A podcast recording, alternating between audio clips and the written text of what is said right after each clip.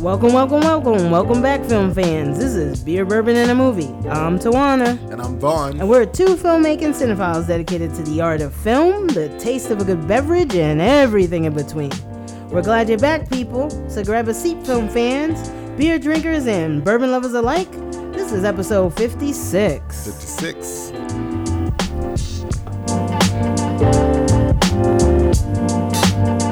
This episode, we're going to be uh, reviewing uh, Uncut Gems and Just Mercy. Mercy.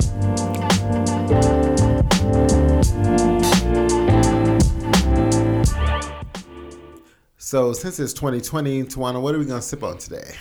Um, well, what we're sipping on is I thought I'd keep it a little more locally sourced. And so what we're going to do is we're going to go in the south. And so what's happening is I think I wanted to find something that was either New York based considering Uncut Gems is very New York. It's a New York movie. Um if you ever lived here, you feel it in your soul. Um, it's not just a visit. You really have to live here to really feel. This is a New York film. Anyway, so Uncut Gems is New York, and Just Mercy is Southern because it takes place in Alabama. Um, and so I wanted to get something that reflect either. So I went with Abita, and Abita is uh, out of Louisiana, um, Abita Springs, Louisiana, to be exact. And so, what I really like about Abita, the company, the brewing company, is they're very locally. They seem to. So they're like every beer company. Every beer company makes beer recipes from their originators, right? So out of Europe. Um, and then we bring it here and we make it our own by you know adding various twists and techniques and hops and, and ingredients. And so what I like about Abita is they seem to be very locally sourced in Okay. in which they really sort of like um, make things that come with a very Louisianan flavor. Is that a word? Louisianan? Yeah. Um, and so like like I did last time, I did uh, the pecan ale. Those were pecans, and so right, Louisiana is known for their pecans, right? They have like that candy thing, or is that pralines? Pralines. That's pralines, but which they, is Louisiana. but it is Louisiana, and but that's they from but, pecans. but they do, yeah, they do something with pralines. I mean pecans. Um, and so like they put a bunch of sugar on top of it. very things yeah pretty much. various things they do like um they have another i mean they have a few that i may review so they have like purple haze which i've never reviewed. They have strawberry lager which i've never reviewed. Um and so on and so forth. But like i was saying what i like about them is that they seem to locally source their stuff. And so this one is called Abita Mardi Gras Bock. You know, seeing as the season um, is upon us, we've passed the holidays, and we're still um, enriching our palates with dark beers. Nice. Um, it gives you comfort in the winter. It also fucks you up a little bit more because you get a little more of the ingredients there to make it a little more hoppy. Um, so anyway, so this is Abita Mardi Gras Bock. Uh, it's brewed with uh, pale pilsner and caramel malts that give it that really beautiful color that look just like your bourbon, um, and German pearl hops. And so their Bock is similar to a German Maibock with its rich um, multi flavor and full body. Um, it drinks very well, and and for them, they say that uh, Mardi Gras Bock brings the fun of Carnival, which is in February, right? Carnival's around Yeah. like February time, Yep. or for them Mardi Gras, right? right. um, which is the American version. Um, it's sort of the fun of the season of, of Carnival and Mardi Gras. But it, it's got a good flavor, good full mouth, it's full bodied, um, goes down really well, really tasty. I really like a multi beer. Um, so like this, a Killian's, uh, Maibock's, um, they come in all sorts of companies make them. Uh, but definitely if you like when I'm speaking and got through all that bar- barrage that of words I just gave you, uh, and you still understand what I'm talking about, um, go out and find yourself Yeah. um, Abita's Mardi Gras Bock. No, no doubt. I've been mesmerized by your words I too. know, just, you know, and uh, and this 80 proof uh, What- what rye? I'm drinking. Yeah. Mm. Happy 2020, everybody. Welcome back to everybody. That's right. Happy New Year from fans. Happy Welcome New Year. back. Thank you. Just want to acknowledge that.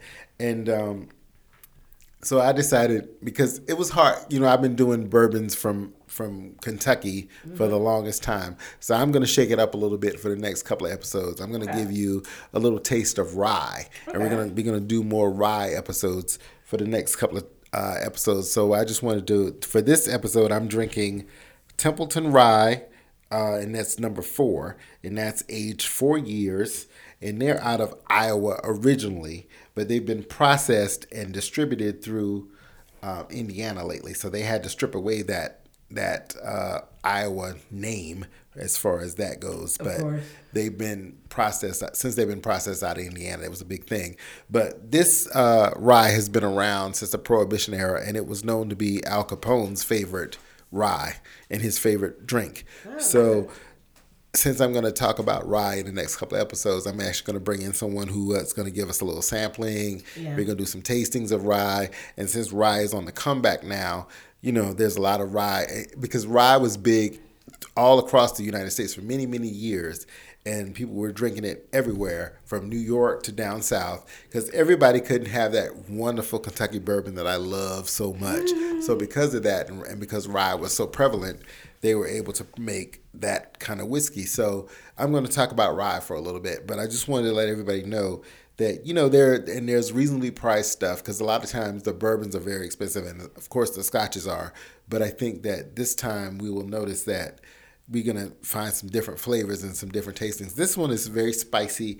It has um, a definitely a note of allspice um, butterscotch a little bit um, and it's it, it's good for i'm having it today in a whiskey sour but i would definitely have it in a manhattan.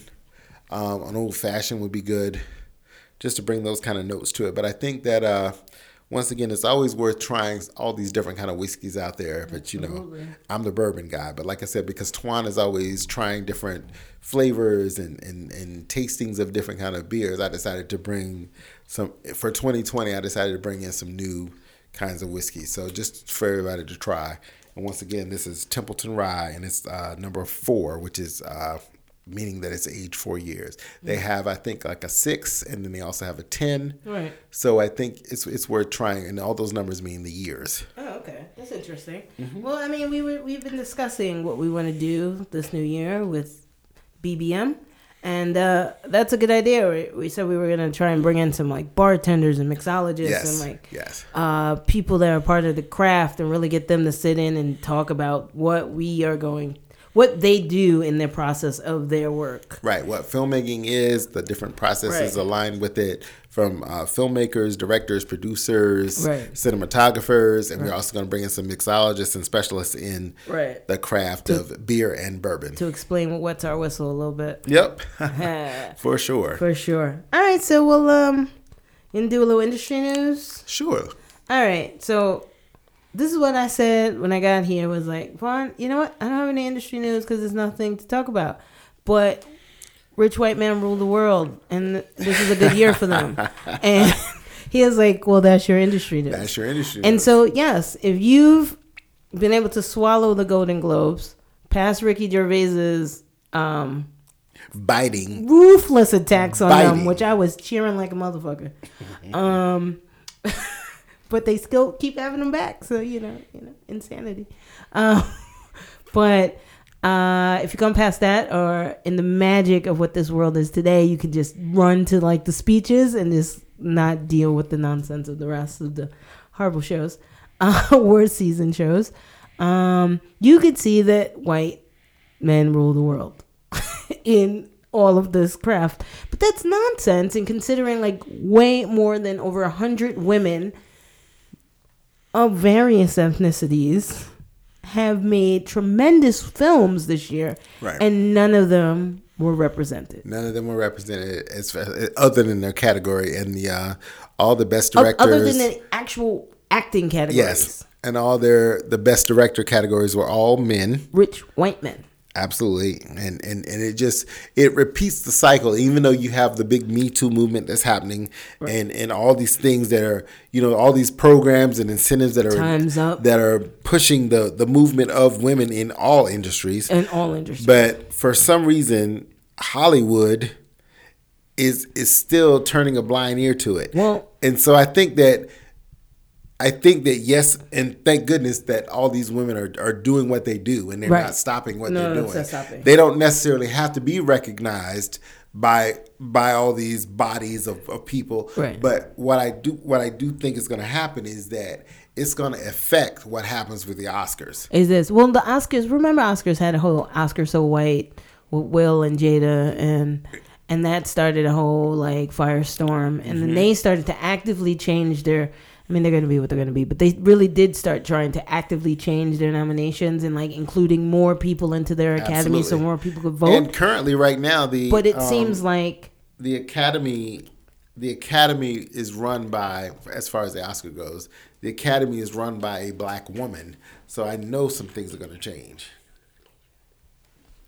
So it's, it's just a matter of time. But I think that we're going to see the difference in what we what films are nominated for Oscars this year. Right, and so I think like it feels almost like the Golden Globes are going backwards because they're following. They're not following suit of the Oscars. They're just doing the opposite. Right. And so I don't know who it's very plans bizarre. this. And remind remember, I mean, just for everybody that doesn't know, right. the um the Golden Globes is the um an international group of reviewers. Right. That, that and they usually have better body. taste. Yeah, they do. Than the it's Oscars. Very bizarre. And it's very bizarre how they. It was almost like a sweep because a lot of the streaming services didn't get as much as they would normally get, and it really went real studio heavy. So right. I don't know if they're old was, school. They're old yeah, school in that thinking. Yeah, but they really they really weren't all from before. They'd never been in the past, so I don't know what their yes, real issues were. But yeah, for my industry news, I'm gonna say they suck. Um, but there were so many different women out there that made fantastic films that I think we all should be paying attention to. And so, um, regardless of that, the Oscar season is still in full effect. And I think that if you um, haven't really been able to actively pay attention to what was happening in film this year, I think you you have a chance to go back to see um, female driven or driven or female crafted films Absolutely. like Queen and Slim, um, uh, When They See Us, um, uh, Nia DaCosta had uh, Little Woods, um, Little. Uh, then there was Rafiki. Uh, there Little Women with Greta. Greta uh, Thunberg. Right, she, Greta Thunberg. She was the head of that. So there's a lot of talent out there, and yeah, and there was you can't sleep on that. No, there was a lot, and you can't sleep on it. And I think a lot of people were not um, represented in a way they would. Um, Kasi. Oh yeah, Kasi Lemmons from did uh, Harriet. Harriet. Um, there was just so much. There's so many. Like Clemency, always in season.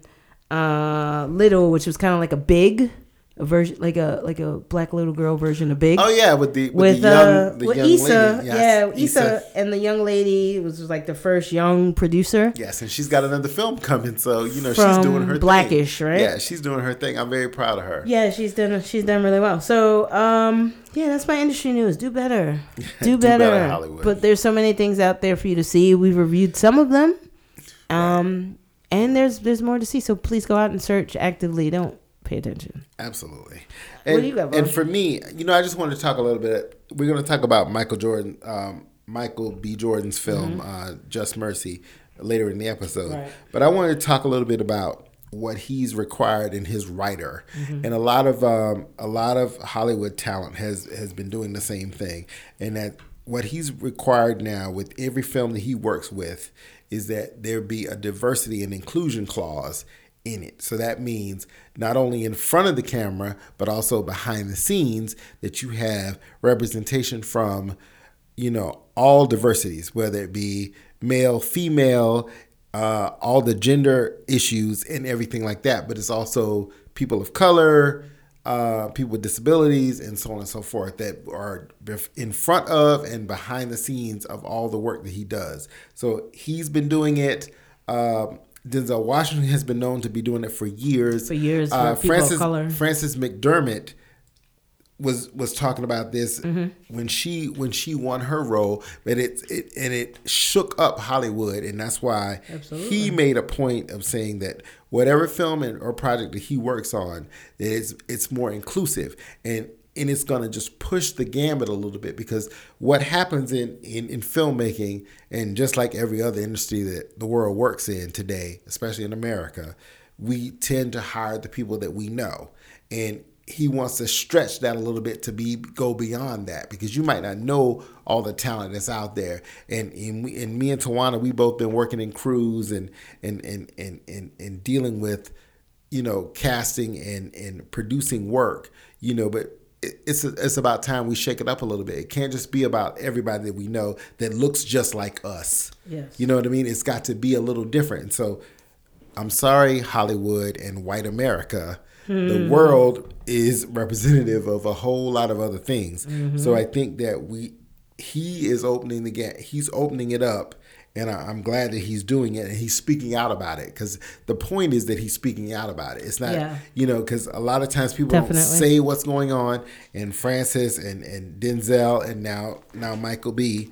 They're they're making a point of saying I want to see more diversity on these sets. Right. And I feel like some of the actors, like Michelle um, Williams, Mm-hmm. she won an award for uh, the Fosse film. Yes, yes. Um, that she Bob was a, Fosse, Yeah, that she was a part of about Fosse and Verdon. That was Fosse on uh, and Verdon, FX. right? So, which I'm assuming she did a good job. I didn't see it. She's Oh, a very she good actress. She was amazing in it. Um, and so she was saying she made a, a, a point of mentioning how she was a woman and she she was thankful that she had the right to vote and to speak accordingly Right. on the things that would create more diversity to choose her own path. Right, So exactly. she's another one that really makes a point of very much speaking out when things go awry. Yeah, and Ava DuVernay is doing Ava it. DuVernay, so yeah. many, so many people are, are, are finally stepping up, and they're feeling the fi- the time to have their voice being Well, heard. I think the time is the time is now because of the accessibility to everything. Mm-hmm. You know, our accessibility um, used to be very limited, and so with the the introduction a number of years ago, twenty what twenty more years ago or so, Mm-hmm. of the internet, um, we have all this and social media. right, We have all this accessibility to the world. Right. And so people have freedoms to say what they want when they want to say it. And because of that, people are able to branch out and reach further than they've ever had Right. before. the world has opened up. The world a, in is a global opened up way. in a very, gl- everything is global. Everything Yeah. you, this show is global. We, Right. we have fans in Australia, in Mexico, um, in Amsterdam.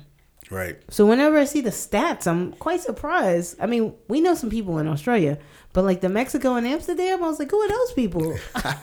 so you know, but and that's a good thing. And thank you. And uh, Yeah, once again, share it with everybody you know. for listening and sharing it out. Absolutely. So let's start the show a little bit. Um, first movie up, Uncut Gems. Uncut gems. Uncut Gems, starring Adam Sandler, um, Lakeith Stanfield, veritable newcomer Julia Fox, um, and uh, Idina Menzel Yes. from from Go. No, Frozen. Frozen. I'm thinking yes. Let It Go. And all Um, of Broadway. Directed all of Broadway. Yeah, she was in. Wicked and everywhere. Rent Mm-hmm. and all that. Um, directed by the Safdie brothers. Yes. Um, Benny and Josh, who have made a number of other films very similar to this one. One uh, of mention is Good Time with uh, Robert Pattinson. Robert Pattinson. They actually, what was I saying when we went to see this? That they're like number four. All their films are like f- three, four, and five for the most f bombs Yes. ever in films. it's so Yeah, crazy. for sure. Um, but that makes sense. yeah, for sure. So, Uncut Gems, um, from the acclaimed directors, of course, uh, Josh and Benny Safdie, comes a sort of like eclect. I'm sorry, electrifying crime thriller about Howard Ratner, played by Adam Sandler, a charismatic New York City jeweler, always on the lookout for the next big score. When he makes a series of high stakes bets that could lead him into a windfall of his lifetime. However, Howard must perform this precarious high wire act, uh, balancing business, family, and the encroaching danger on all sides from his adversaries in his relentless pursuit of the ultimate win. Did he ever? Um, I like to start.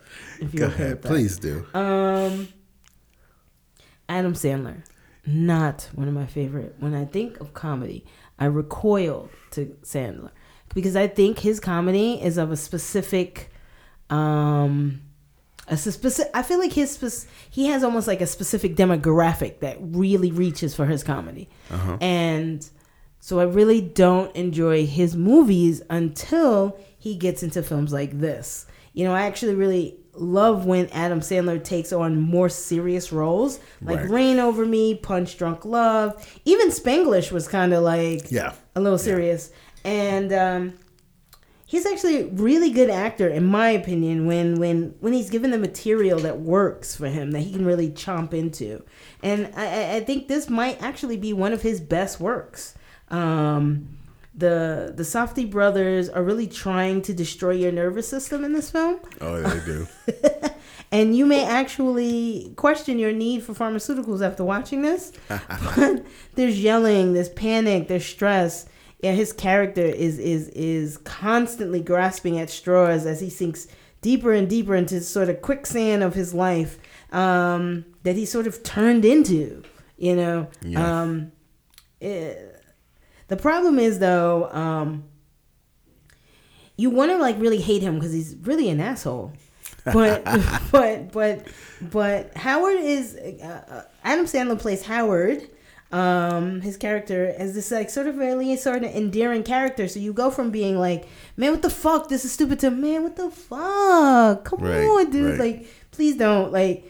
So it, it's it's it's this Adam Sandler just adds this bit of charm to it that makes us that makes us sort of like give this guy like a little hook around the neck and try and like give him this encouragement to really like make better choices in your life, you know?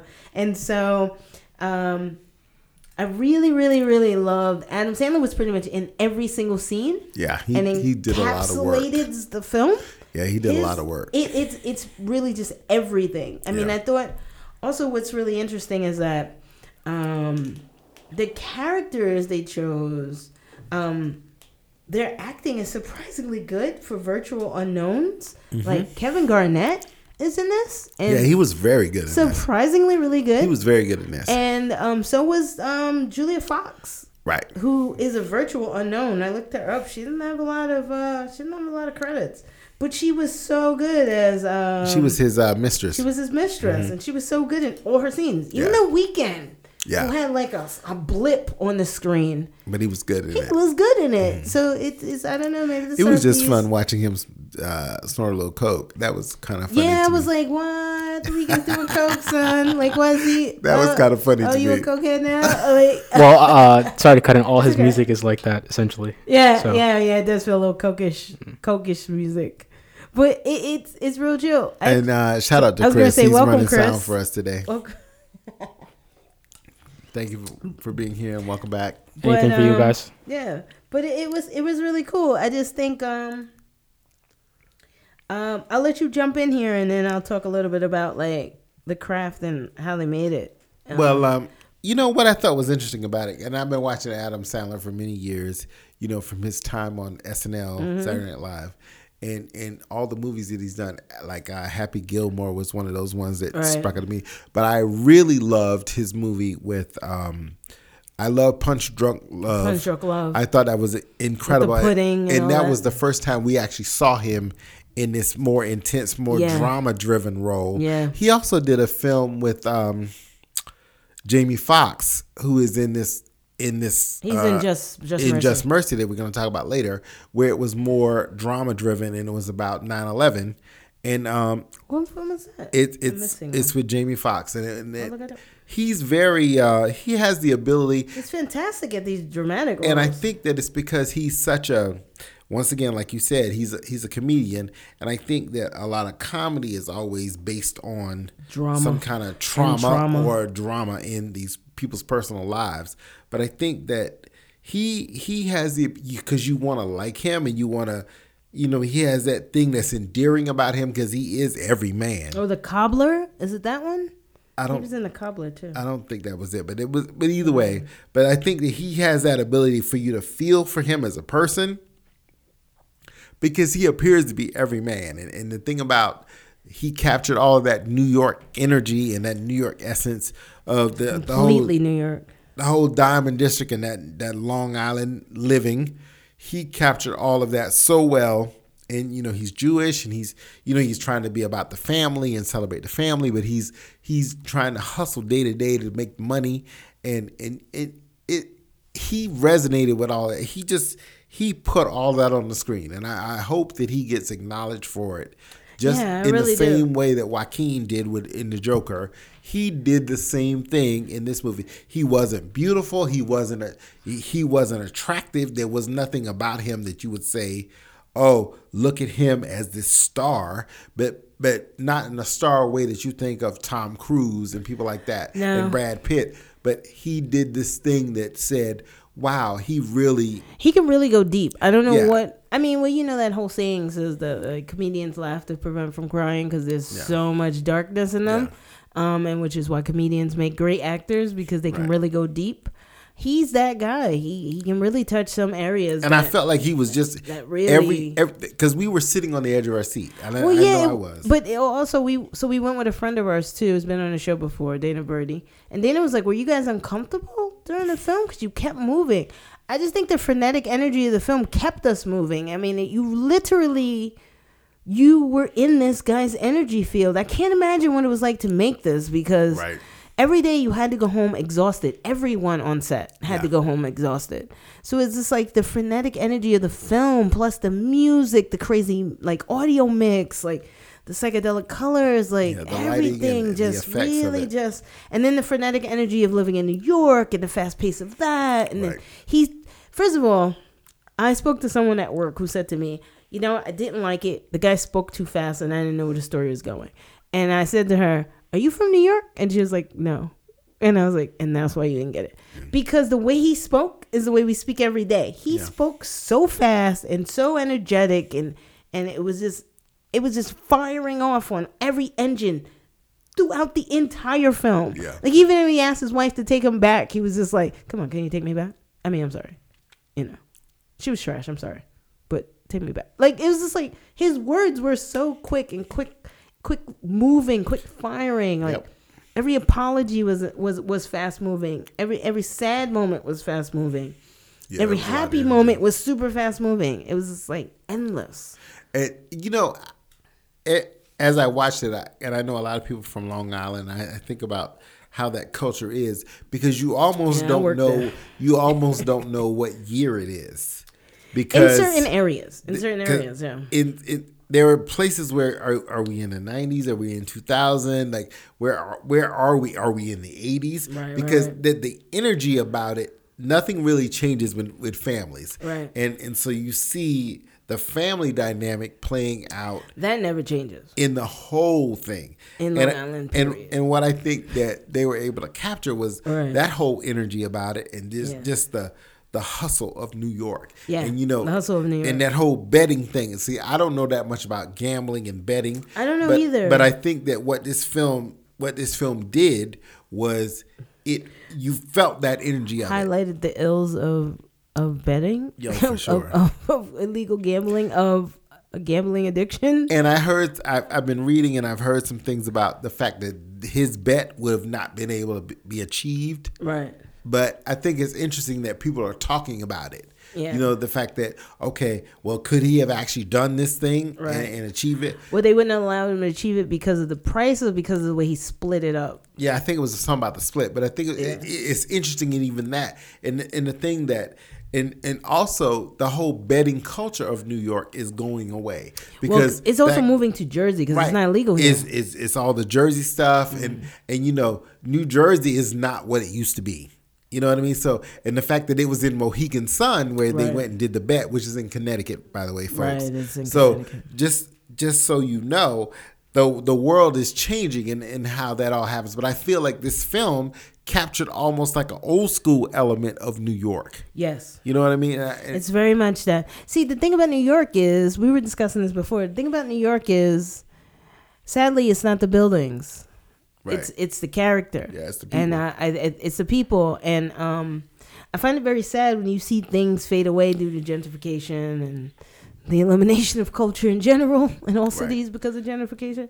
Um, And and when she talks about gentrification, it's not just about white people. No, it's- I'm not other talking about race. It's I'm about talking class. about the elimination of a specific class Exactly. to make it more accessible for people of Right. money to live in a cheaper area so you Exactly. outsource and and and and and the people are are out resourced in their own neighborhood Yeah. so while at times people will say oh the benefits of gentrification is that you can get peapod in your neighborhood and there's a limit there's an elimination of um, food deserts yes but now i can't pay my rent but i can buy fresh strawberries right, and you're gonna So lose all the mom and pop places. you lose all the mom and pop places, and New York is specifically built on the character of its people. We don't have towns here; we have neighborhoods, For and sure. so everybody's neighborhood is a completely different neighborhood, and it's usually ethnically based. And so when you go to neighborhoods like Harlem and what used to be Bed-Stuy or what Little used to be Howard downtown. Mm-hmm. Beach or Little Flatbush. Italy, yeah, f- yeah, Five Points, which is gone pretty much. Um, Long Island City, done.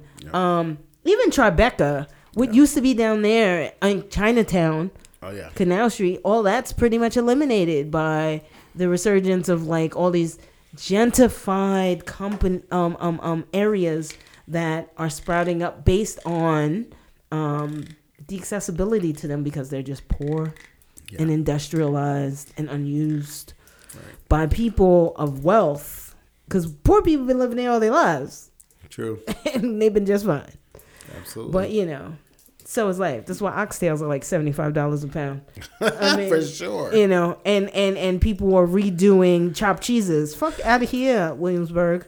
Um, you know, no one needs. A, a can we get can we get some chopped cheese? Yeah, let's do that from a real bodega, not Yeah, Williamsburg. Let's do it. But um, you know, with all that being said, um, he's right when he. When you're right when you say um, times are changing because I work in Long Island, and even in Long Island, that's going away a little bit. I mean, their family structure is is tight, and it never changes.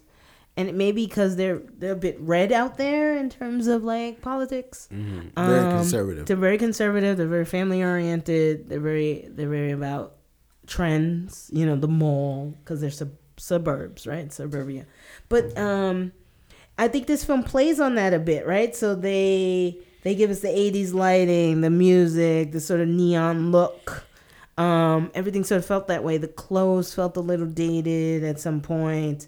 Um, you know, we go from this sort of like psychedelic opening um, from a diamond mine to to in Africa, in Ethiopia somewhere, yes. um, to like Howard's colon.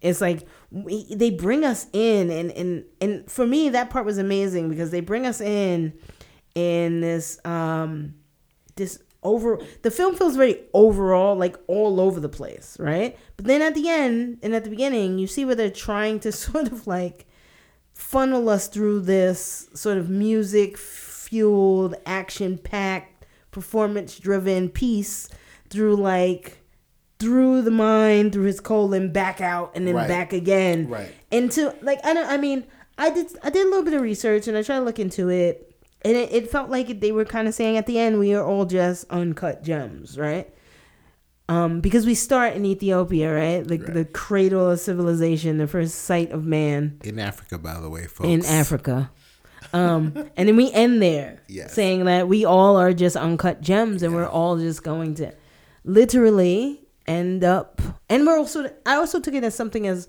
we're all sort of interconnected Yeah. um interconnected as people um and so we all sort of return to the matter of sorts but um it was really interesting That's why it opened. It ended out in the universe. it ends in the universe um sort of back Yeah. into the ether um to be recycled and to start again with someone else's story mm-hmm. uh it, that that And, part I- was and really you know what, what's cool about it? And I almost feel like the filmmakers actually could have their next movie could start there Mm-hmm. because this was a this was was actually a slice of life film, and it was a slice of life for a really crazy motherfucker in how you just really took a, a matter of days, and, Yeah. and that's the thing I like. I like the day in a life kind of movie. Yes, this was you know what I mean, and, and that's kind of my favorite kind of movie. In how you you you try to dig into. You don't have a lot of time to spend, Right. but and you can't tell a whole life story. No. But you can tell this moment in time. And, and, and where we were and that's I think why it, it was it resonates and is so kinetic because Yeah. we were just in a matter of like five days with this man Yeah, we had like a week in his life. and we didn't have to have a whole lot of No, because we found out so much. We got a whole lot. Re- we didn't have to know about his birth, his family, and none of that shit. We got all of that Yeah. in this five day period of time. His interrelations with his family, his coworkers. I mean, he he owned a store in the Diamond District. the. Diamond District, right So here. we got his 40s in coworkers. Um, we we got his association with people on the street or his other his other colleagues in the Diamond District. Yeah. Um, through his interactions, we got like his whole interactions with um what led him to sports Ill, issues. You Mm-hmm. know, like his gambling issues, his sort of cohorts in that whole market. So it was like it was really interesting um how they portrayed it, but it was like it was relentless. Yeah, It was like strap yourself in for this roller coaster ride and take off. yeah, for sure. Yeah. It was definitely a takeoff. Yeah, for sure. So, what do you think about this? What are, what are, what are your ratings on this one? um, And we gonna go- we gonna go with some some alphabets this time. are we? Are we? I wasn't We're gonna- sure. we're I wasn't sure where to into go with that. All right, let's. I'm excited about that now. Um, I'm gonna give it an A. Dare I say an A plus because of the style in which they created their film. This is not the average film. A lot of people, not a lot, but I see some people were turned off because they'd be like, "Uh, it, it just came at you. It's like life comes at you fast." You know what I mean? It It came definitely at you. Definitely comes at you. it definitely comes at you. And in this But film, that- that's the New York way of it. at him fast. Yeah. Um, he tried to manipulate the fuck out of it, but it was in his face every two minutes. And so, yeah, I'm gonna give it an A plus because not only did we just sit down and watch Howard's life, but we were immersed in it. Yeah. And so, because of that, I think you should let me know I never want to do cocaine and uh, um and take off like a rocket ship out of that fucking rocket.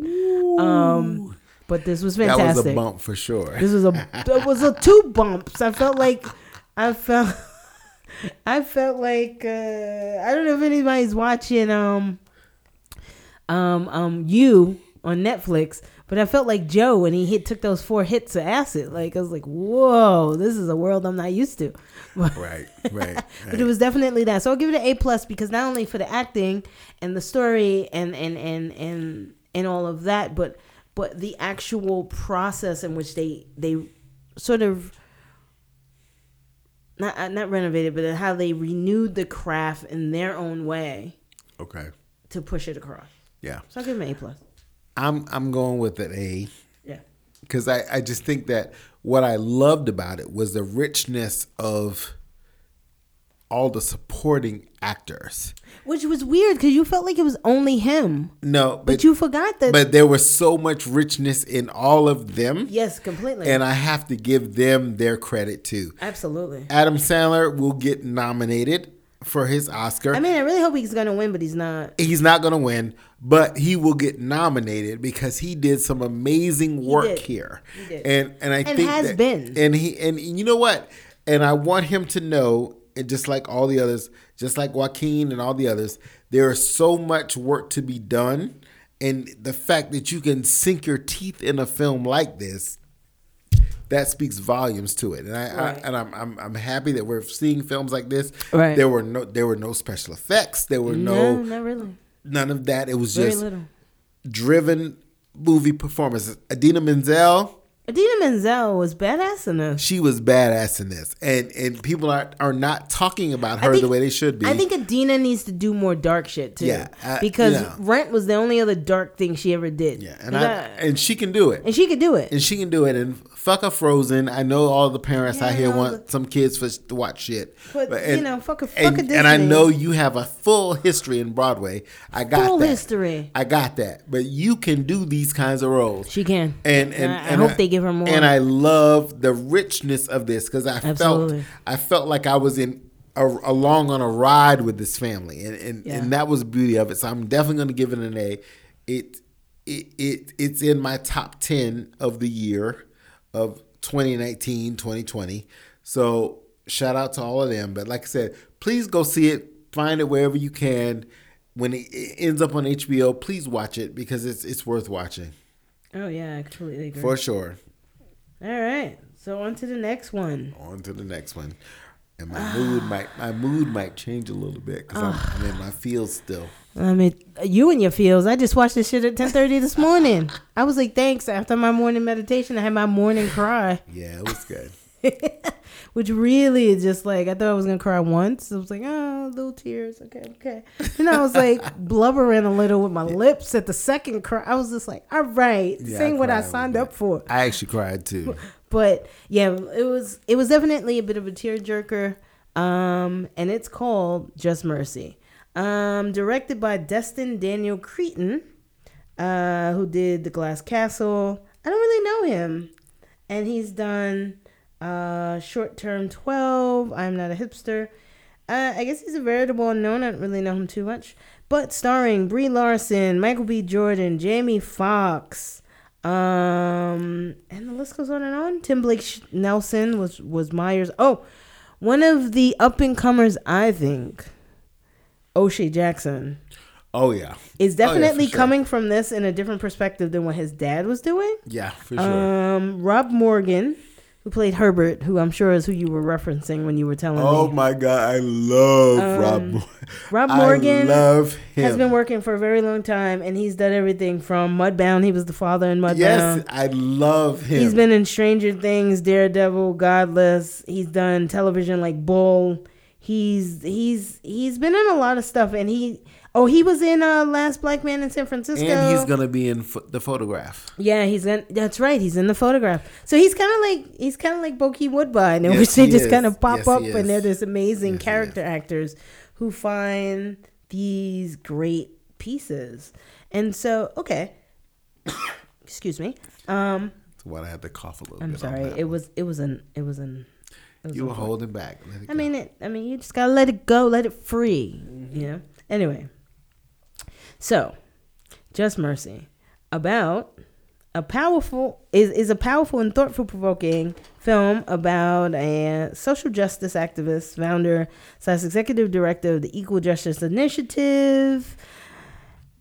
At the beginning of his journey, by the name of Bryan Stevenson. Um, we all know him and his history making battles for justice. This one in particular, uh, after graduating from Harvard, Bryan, I'm sorry, might have had his pick of lucrative jobs. Instead, he decides to head to Atlanta to defend those who have been wrongly convicted and condemned. Uh, with the support of his local advocate, Eva Ansley, played by Larson, one of his first and most incendiary cases is that of Walter McMillian, played by Jamie Foxx, uh, who in 1987 was sentenced to die for notorious murder of an 18 year old, despite the preponderance of evidence uh, proving his innocence uh, and the fact that the only testimony against him came from another incarcerated man um, with who was manipulated in order to lie. Um, in the years that follow, Brian becomes embroiled in a labyrinth of legal and political maneuverings and overt and unabashed racism as he fights for Walter and others like him with the odds and the system stacked against him. Yes, that was a long um, synopsis, but it needed to be said Absolutely. because Bryan is still amongst us and still fights long this, for this day Absolutely. um, for prison reform, for um, for the wrongfully incarcerated. Um, whew. You want me to start? You want to start? I mean, I got paragraphs here. I know you have paragraphs somewhere, but I, what I want to have to say, I have to talk about Bryan first Sure. In, in in all the work that he does, and I'm gonna post some articles, and because NPR is talking about him, Oh, and everybody's talking about he's him. everywhere right now, and and what what needs to be I mean, talked he, about. he's about restorative justice. Right. He's about the elimination of the death penalty. He's about fair and equal um, representation for people who are not just of color, but of poor resources.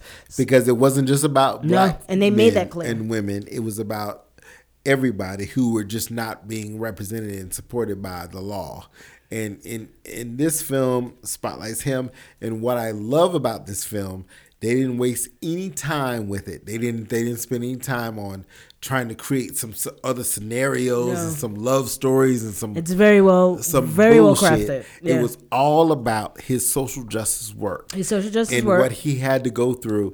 And this Yes. this man, and I'm sure he had to go far more, but they touched on like his sac- personal sacrifices. right? And and it- what what was the beauty of this film was he he was he was selfless in the fact that he felt like I need to do something to make a difference. Yes. And there are there are a lot of people out here trying to make a difference in the world, and this film touches on that. Yeah. He sacrificed a lot. Sure, he, did. was he was a Harvard educated lawyer. He could have worked anywhere in the world and Absolutely. made tons of money, but he chose to help people who were not being listened to. He was the, the people that are, are invisible to everybody. We we live in a world where there's so many people that are just invisible. Yes. And and no matter where you fall in your economic level, there are still a lot of people that fall out of that. Right. And he chose to to work and defend those people that were not being represented by the law and by the justice system. Mm-hmm. So he he made it a point to go into these because like who thinks about all these men and women on death row Well, right what now? happened was he was part of a social. He was part of a Southern Defense League uh, Right. internship, Right. and it changed his mind about where he wasn't sure where he was going to go in his law career, but he thought he needed to do something, Right. and this sort of really directed him. Absolutely, and it changed his It life, changed his life and the life. of all these men and Of women. so many impacted. people, so many people. So jump in, Tawana. Go ahead. Oh, okay. So first, I don't want to. One of the things I was thinking about when I was writing my notes for the film is we are BBM, right? Beer Bourbon in a movie, and it, it is a, a film podcast, amongst others. But um, as African Americans in America, Fawn and I, Yes, I knew we would be very passionate about this issue. So before I go in on the passion, um, I do want to just touch briefly on what the film was. Yes. Okay, Yes, so please. my thing was, um, the film was well done, well crafted. It is a well, it is a well crafted film, inspirational, very knowledgeable. Jamie is Jamie. We've seen this in Ray. Yes, he We've did. seen this in however many other films Right. he has made. Jamie is Jamie. Give him his Oscars and his awards now. Does he have one? Yeah, he has, He has one for Ray, right? He has one already. Yeah, he need more. But Michael B. Jordan, Um, Wait, I'm not finished. please give it to him. Yes, Jordan is a star, and and and it seems odd for me to say that he's an up and comer because he's been here for so long, doing what he's doing, but he's now picking roles because he is now a mature man, um, a mature adult man, right? Yes. He's now picking roles, or he's being offered roles that are substantial. Yeah. And I think because he was a child star for a while, he wasn't getting those. He was getting roles that were decent. Um, and he was cute, and everybody loves his muscles from Apollo Creed and all that good jazz. Right, You know, and being Creed and Creed, that. Mm-hmm. Creed's son. You know, being Creed's son, and all that good jazz. Everybody likes that. Um, and a few and other his films. work in Black Panther. Right, his work in Black Panther, right? Also, how could I forget that? Um, and and and other films he's been in. Um, and so now I think he's stepping into a place where his talents deserve accolades, Yeah. or at least are honing Yeah, to become sure. acceptable for that league of accolades. So he's a star. Uh, O'Shea Jackson becoming a great little actor there. Yes, he is. And I'm proud of him in a way that I feel like an auntie because I listened to his daddy's music and Right. like didn't know he existed until Yeah. he popped up as his daddy It is like in uh, in his movie, right? In the movie about um and um, um um niggas with attitudes, right? NWA. And so, you know, I'm really proud of him and I'm really hoping he's gonna go far. Um also, um few things cinematography re- related.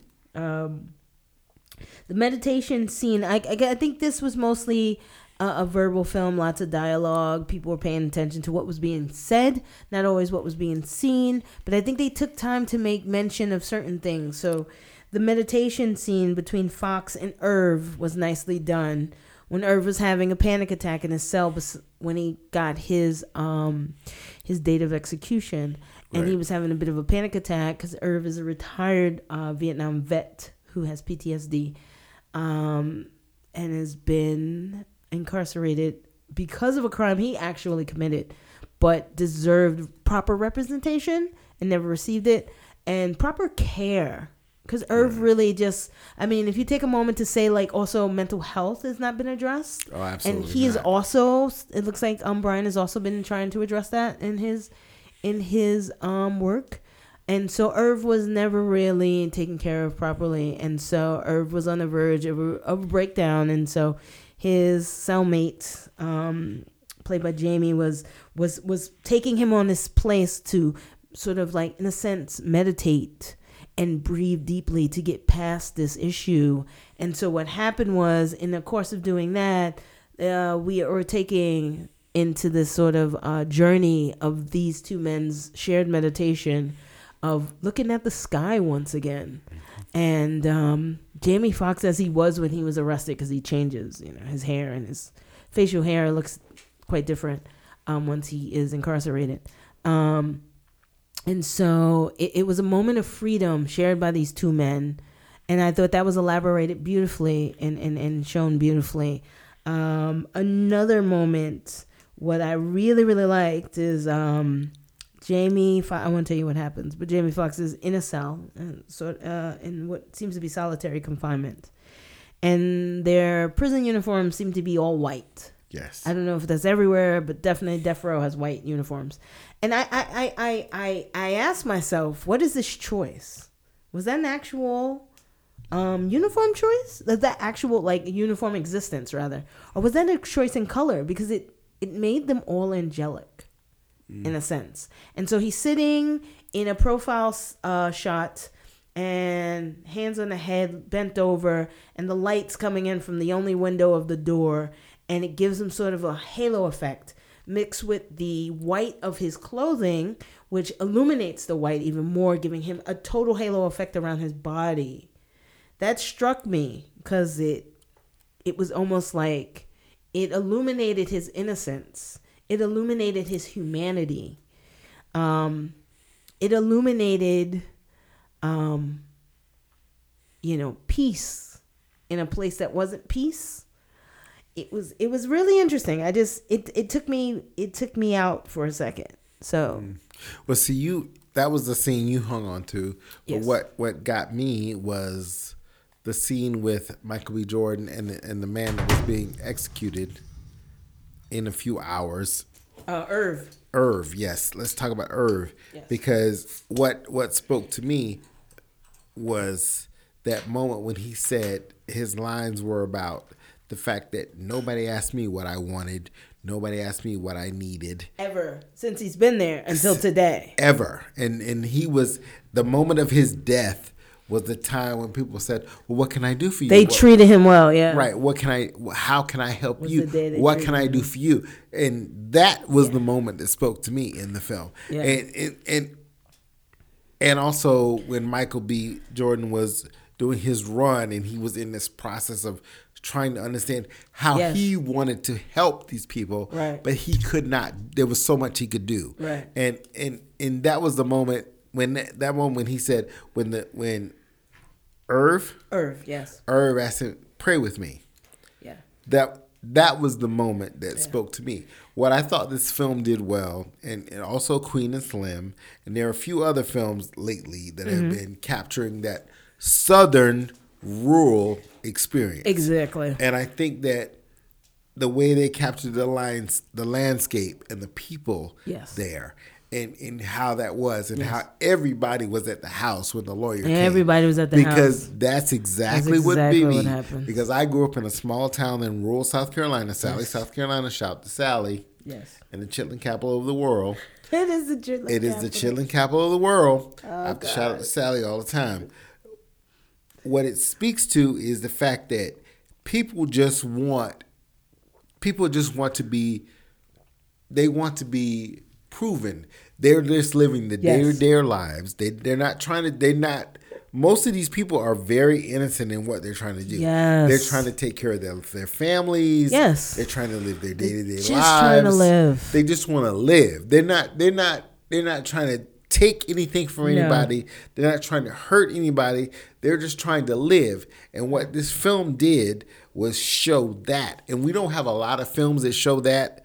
And and it wasn't about a cr- and yes, there was a big crime. Yes. But we obviously knew that you know this character was innocent.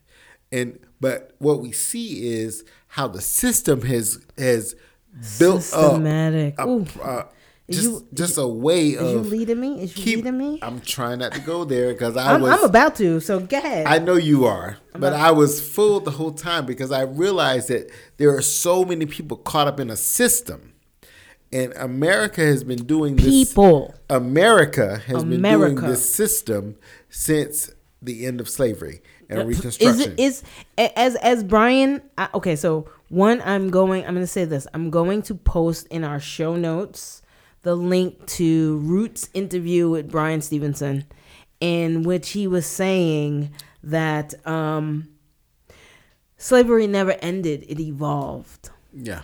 I shared that on my page today, on my Facebook page today. Yeah. But I'm, I'm going to share it in the. Uh, yeah, I'm definitely going to share it in uh, the show notes. You share it in Facebook. in the stuff today with, share it with everybody, just so everybody knows, and also in our Facebook page. Mm-hmm. But I think that what what happens is you got to see that the system is there that holds us back, and there's always somebody trying to keep because white supremacy is real, White supremacy is a real thing. and It never left. it never left. It's not going anywhere anytime soon. And quite honestly, it's what holds this structure up. Yeah, and and because of that, because of that, you have these people who are and and, and the, one of the lines that Jamie Foxx said in the film that stuck with me is that you were already guilty. You were already guilty. You know, you were born guilty you were in this born country. guilty. In, in this county, he said. You were born guilty in this country, in this county, because it's really this country. It's not just that. County. It's not just that, but in his instance. in, in what he knew as as a, as a person, he knew from that county because that that was his frame of reference. Right. But in reality, is in this country, Yes. we are already guilty already guilty. as as people of color and black People people, of color, especially. Es- And, Especially if you're poor and black. And you're or of poor. Color, of That's a color. double I'm just going to yeah. say of color. and you know what hurt me eh, when I was listening to it, when I was watching it, and listening to it, the fact that he said, and you know, this is about code switching. Yes. When he talked about, oh, we just got to make them like us. He You said, know, yeah, he said, no matter how you make them like us, you can say yes, sir, no, sir. Right. They're always going to look at you like that. And you know, I used to always get, as a kid, I used to always get in trouble because I would never say yes, sir, or yes, ma'am. Ah, yeah, you wouldn't would- fall in line. I would just say yes or no, and and I would always get told, but you didn't say yes, ma'am, or yes, sir. Exactly. It's just yes or no. No, But not my for you. point was, but I've always been, but I've been that kid. Right, But right, right. once again, I, I feel like, how do you live your life when you have to? Because it, it's a. He says that in the movie too. How do these people how do you live your live life? innocent lives thinking they could be the next one Right. that's on this road? Right, and it, it could happen in any time or any place. And what saddens me, and Tawana and I have had this conversation about privilege too, mm-hmm. uh, because I assert my privilege every day. Well, as a male, you assert your and I do, and I do, and I don't have a problem with that. But but I understand, and I also assert myself as a black person because I know we also have privilege, and for too long What we have been- privilege? no, we have privilege. Okay. we do have A lot of places like uh, they steal our culture. So Yes. Oh, oh yeah, yeah, we yeah. yeah, have yeah. privilege and we do have the right to talk about our privilege Mm-hmm. because we're talking about it now where we've never talked about it before because Yeah. there would never be an unapologetically black if there was not privilege. Oh, yeah. Because the fact is that we can talk about it. Yes. And because there are people generations behind me and everybody else coming up. Yes, our generation. We are talking yes. about it. Yes. And so Well, we- that that also means we have the privilege, but there are so many people who did not have Well, I feel like we're talking about it again. this is sort of a a, a, a, um, a renaissance of sorts Mm-hmm. that we're having. Um, much like when it was the Harlem Renaissance, Mm-hmm. back with Langston and Noel, uh, Zo- Zola, Zoe. and, and, and, and, and, and, and everyone that existed back then. Yes. Um, this is the secondary, if you ask me, the secondary Renaissance, where people are more black than ever, people are more proud than ever, people are more true than ever, people are more ethnic in terms of embracing their culture than ever before. Yeah. I mean, we just passed in New York a resolution that says that you cannot fire someone based off their hairstyle, based off their their cultural attachments, um, and so this is a time in which we are distinctly taking our stand in who and what we are, and are proudly um, standing for it. When I wanted to attach what you were just saying, um, there was a line in the movie, and then and and also in the interview, the root interview, it says that we that Bryan was saying we don't put crimes in jail, we put people in jail yes. Yes. based off of um, what they are and who they are. You know, um, hence preserving the system of white supremacy, right? So when we don't separate people from the crimes uh, you were condemning them for, you you essentially become a part of that Yes. whole supremacy Absolutely. um, uh, uh, uh, power, right? So the entire power structure in America works very hard to keep white supremacists supremacy ensconced within all of our structures. yes. Um, uh, case in point, Central Park Five, which are now named the exonerated five, because they've been exonerated and, and and and proven to have gone through the same trauma that um, uh, McMillian has gone through. Jamie Foxx's character, uh, Kalief Browder, who sadly is no longer with us, who was in jail for three years or so, unattached to any sort of legal representation over the sus- the sus- the he was suspected of stealing a backpack yeah. you know, um, and and suffered at the hands of the just the injustice system. You should just say um, between the um, Over a backpack. over a backpack. So between what's going on with the CEOs that that that tortured him in Rikers, much like Jamie Foxx's character, right? Um, and and and Bryan Stevenson, who just trying to see his his clients was oddly And by the way, strip folks, searching. that wasn't just in the movie. That was real. That was real. Uh, yeah, all these That were real, real. accounts that had happened to him. Um, and so I say these are stories that are important and beg to be heard. And I'm so glad they are. The conditions in which people live in and a part of is more is part of a bigger systemic issue with in our own justice system here in America. You know, this issue is a quote from the movie. This issue is about constant truth is being ignored for easier solutions, and that isn't just. That isn't right, and it, it, it's just white supremacy. yeah. They they and, and just so you know, and I'm, I have to talk about the prison system because in America, the prison system was created after slavery was abolished in 13th this country. Mm-hmm. 13th and, Amendment. and they had to figure out another way to control mm-hmm. the black population in the United States and make They- profit. And make profit. And, make because they could not get rid of us, they could not send us back to Africa where they mm-hmm. stole us from. Exactly. They had to figure out a, a system to create a way to punish us. Yes. Mm-hmm. And so that's why we have this prison system that we have today. Yes. And now we're trying to privatize privatize that and make more money off mm-hmm. of it. make more money of it So and steal be clear about people's that. steal people's freedoms even further. Absolutely. And so what I want people to understand is that what what this movie speaks to is that there everybody in prison is not necessarily guilty. No, Or a bad person. or a Or a bad, person. Exactly. Because even though you've committed a crime, and yes, I'm sorry, you, you've hurt someone, that's why we have restorative justice. There are other ways in which you can, for like uh, companies like um, Common Justice, who, who are trying to like sort of uh, restore justice in a way that doesn't eliminate your life, that doesn't take your rights away. So you don't end up with felonies where you can't vote you can't work you can't live a just individual life even after you've paid your debt to society so to speak Right. um it's just all just nonsense. And so for the saviors and the heroes of the Right. Bryan Stevensons in the world, thank you because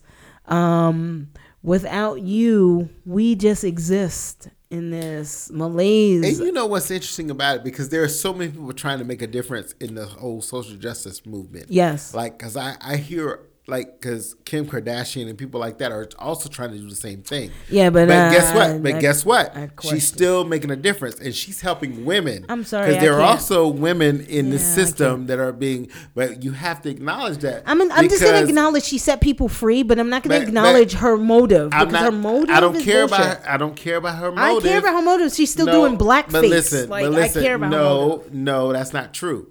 Tawana. I'm sorry, that's, not true. She's That's not, doing true. blackface that Diane Carroll. No, that's not true. That's that wasn't blackface. necessarily her choice. That was the creator's choice. It We'll, doesn't se- matter. we'll se- hey guys, they- we'll separate the issues for now. What you gotta, what you gotta understand is, what, what you I'm gotta saying is- understand is, mm-hmm. she using her platform to make a difference for these women because nobody's talking about the women. Mm-hmm. Nobody is talking I'm about the women. that those women are set and free. and someone is talking about the women because somebody has to and and what happens today is we u- we're using all this social media and all these different platforms to do that and and I'm thankful for that because it's about having a voice and nobody's hearing these people when they're locked up in I'm thankful cells. that she's setting people free. Apart from what we're talking about in the film, Mm-hmm. I'm thankful for what she's setting people free because they are being exonerated or, or or released at least to allow to be allowed to rejoin their families and to live their lives again. I'm grateful for that. I am not grateful. That does not give her the right to then go back and do things that are still white supremacy. They're still a part of a system that is largely connected. And I don't care what you say, whether it was the other person or her, she can still go back and say, listen, you darkened my skin. You made things wrong. You are intrinsically a part of it now because you have black children and you mm-hmm. should know the history of mm-hmm. what you are prolificating. So I'm sorry she gets no pass with me. Thank you for releasing our women. Thank you for releasing people back out of the system, but these are just little little bypasses cuz I want to see what she does when Trump leaves office. Okay, I want to see what she does when it's not fiduciarily responsible. I wanna when see not when Kanye does. goes away and he's no longer her husband because he finally takes some medicine and is able to be healthy again. When he's gone, I want to see how much she's going to do for those people. I would like to see that too. Okay, because she so-called joining, becoming a lawyer and all this bullshit. She ain't Bryan Stevenson. No, she's uh, when not she Bryan joins his initiative, then let's talk. Because they're not going to let her get out of pocket. Thank you for releasing these women back into their society. Thank you for giving them back their health for their family. But fuck you for your bullshit. Because guess Sorry. what, folks? There are there are actually women who are also being incarcerated too. There are women being incarcerated because there are people that have been enslaving them and, and making them sex slaves. They had to kill them to get away from it. There's just a lot of reasonings why Yes. all these things need to be rectified. And you just have to be honest about why you're doing it and in what. Yeah, and but the beauty of this is the fact that we get to watch this movie. Yes. and we get to understand a little bit about. I'm just grateful lives. that this has been. I'm grateful that as young as he is, because he's still pretty young, Bryan Yes, Stevenson. As young as he is, I'm grateful that his initiative still exists. I'm grateful that so many people are joining. I love how they showed in the film that people were joining his initiative Yes. because it started with him and Eva, and then they went on. I would have liked to have seen what Eva looked like now, though. But anyway, the assistant. I digress. Yeah, because she she's not even an assistant. She was his chief of operations. yes, yes. and so They showed her during that time. They just, they just show showed, yeah, they just showed a dated photo of her. But maybe she was like, "Listen, I'm not for that." She seemed to be that type of woman. yeah. But I'm, I'm, I'm But you know, and it, it speaks to the sacrifice because I know Yes. they made sacrifices. Oh, they made. and what I loved about this film, financial was that safety, they didn't like- spend a lot of time in the sacrifice. Yes. they spent a lot of time in, in telling the people's story because I felt like, Yeah. even watching it, I felt like that the goal was I want to tell this story they, of these yeah, people. they. I mean, they touched on things that they thought they should touch on, and I thought they needed to touch on in order to create the content that they had. Yeah. But then they said, "Okay, oh, back to the story."